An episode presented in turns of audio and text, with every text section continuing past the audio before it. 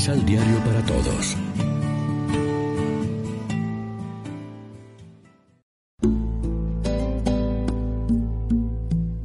Primera lectura. Mi palabra hará mi voluntad. Del libro del profeta Isaías. Esto dice el Señor: como bajan del cielo la lluvia y la nieve y no vuelven allá, sino después de empapar la tierra, de fecundarla y hacerla germinar, a fin de que dé semilla para sembrar y pan para comer. Así será la palabra que sale de mi boca. No volverá a mí sin resultado, sino que hará mi voluntad y cumplirá su misión. Palabra de Dios.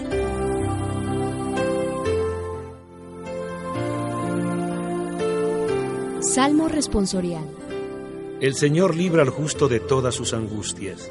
Proclamemos la grandeza del Señor y alabemos todos juntos su poder. Cuando acudí al Señor me hizo caso y me libró de todos mis temores. El Señor libra al justo de todas sus angustias. Confía en el Señor y saltarás de gusto. Jamás te sentirás decepcionado, porque el Señor escucha el clamor de los pobres y los libra de todas sus angustias. El Señor libra al justo de todas sus angustias. Los ojos del Señor cuidan al justo y a su clamor están atentos sus oídos.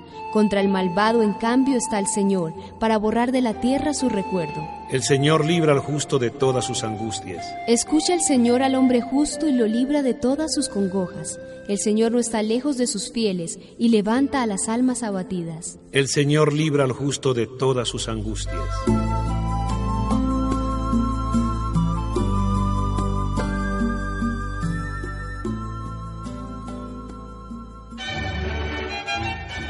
Proclamación del Santo Evangelio de nuestro Señor Jesucristo según San Mateo.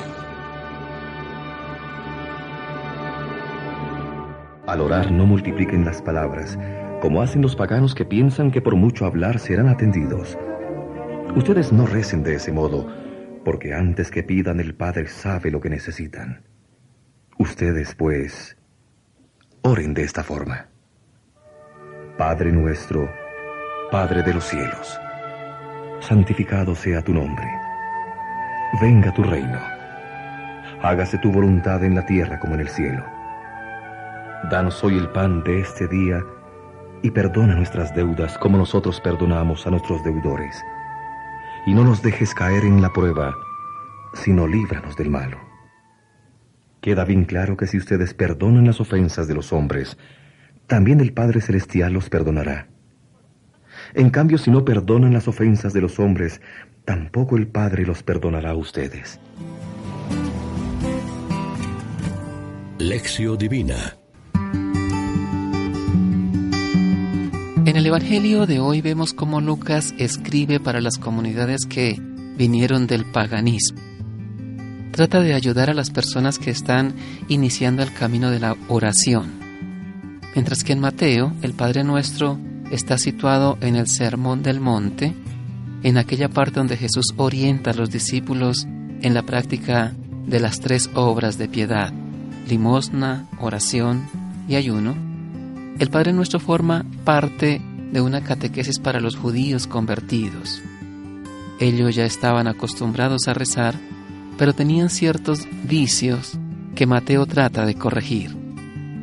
El Padre Nuestro, Abba, Padre, es el nombre que Jesús usa para dirigirse a Dios.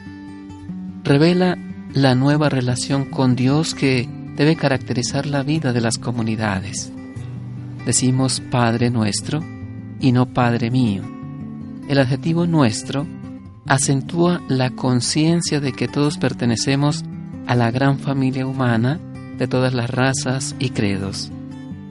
Rezar al Padre y entrar en la intimidad con Él es también colocarse en sintonía con los gritos de todos los hermanos y hermanas por el pan de cada día. Reflexionemos. Jesús dice: perdona nuestras deudas. En algunos países se traduce: perdona nuestras ofensas.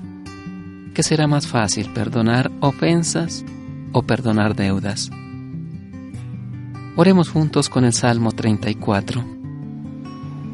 Ensalcen conmigo a Yahvé, exaltemos juntos su nombre. Consulté a Yahvé y me respondió, me libró de todos mis temores.